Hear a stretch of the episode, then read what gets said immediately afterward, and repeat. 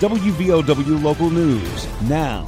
Two women were arrested for meth, heroin, and fentanyl.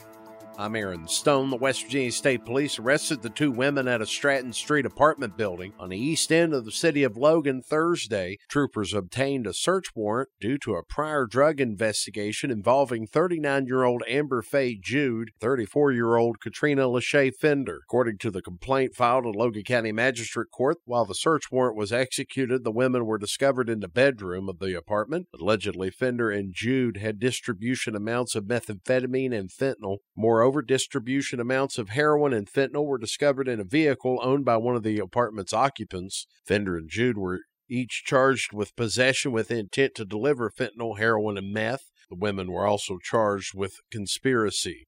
Logan County Magistrate Joe Mendez arraigned the women and placed a $100,000 cash only bond on each. WVOW Logan. An event to memorialize those lost to the disease of addiction is planned this evening on the island in Logan. Today is Black Balloon Day. Organizers of the event on the island want to raise awareness of the clear and present danger associated with overdose and drug use.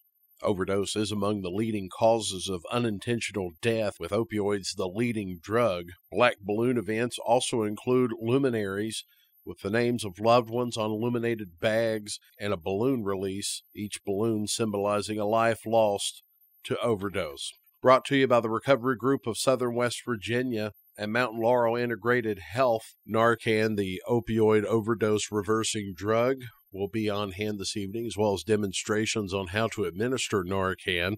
Mountain Laurel will be providing health screenings for mental and general health. The event begins at 6 o'clock at Willis Nesbitt Field on the island. A foster woman arrested for meth 35 year old Heather Nicole Messer was arrested Sunday following a traffic stop on 119 near Danville. She was arrested for allegedly holding 128 grams of methamphetamine. She's been charged with possession with intent to deliver, being held at Southwestern Regional Jail on a $60,000 cash or surety bond. The West Virginia House of Delegates passed two bills Saturday affecting the PEIA and tax cuts for residents. House Bill 2526 cuts income taxes by 21.25% the first year. That's instead of 30%, like the governor and the House of Delegates initially wanted.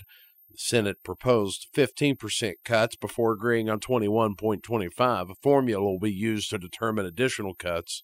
Employees of the state of West Virginia may soon see an increase in their health insurance payments. Insurance premiums under a new law could increase by up to 26%. The state Senate previously approved this PEIA bill. The House passed it Saturday, 69 to 27. House also passed a bill that would give educators and state troopers a pay increase of $2,300. That vote was unanimous. A former high school football player and Boone County native is set to become the 69th Mountaineer mascot for West Virginia University. Michael Hager is a senior exercise physiology major and minor in psychology and communication studies. He's from Madison, and his new title was announced Saturday during the men's basketball game against Kansas State. West Virginia, by the way, defeated Kansas State Final score West Virginia 89, Kansas State 81. Get local news on demand at WVOWradio.com and on your smart device. This is WVOW Logan.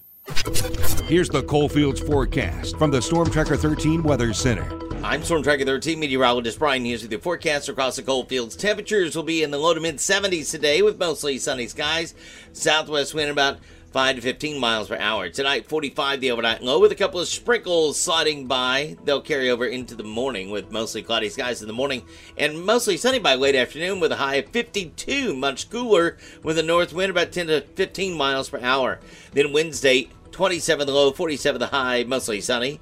Mostly sunny on Thursday, 55. Rain is a good bet for your Friday with a high of 53. And then for your Saturday and Sunday, can't rule out a couple of snowflakes trying to mix in each day, especially in the morning, with a couple of sprinkles in the afternoon. Highs will be in the mid to upper 40s. For 13 News, I'm meteorologist Brian Hughes. Listen throughout the day or click on tristateupdate.com for more weather information from the Storm Tracker 13 Weather Center.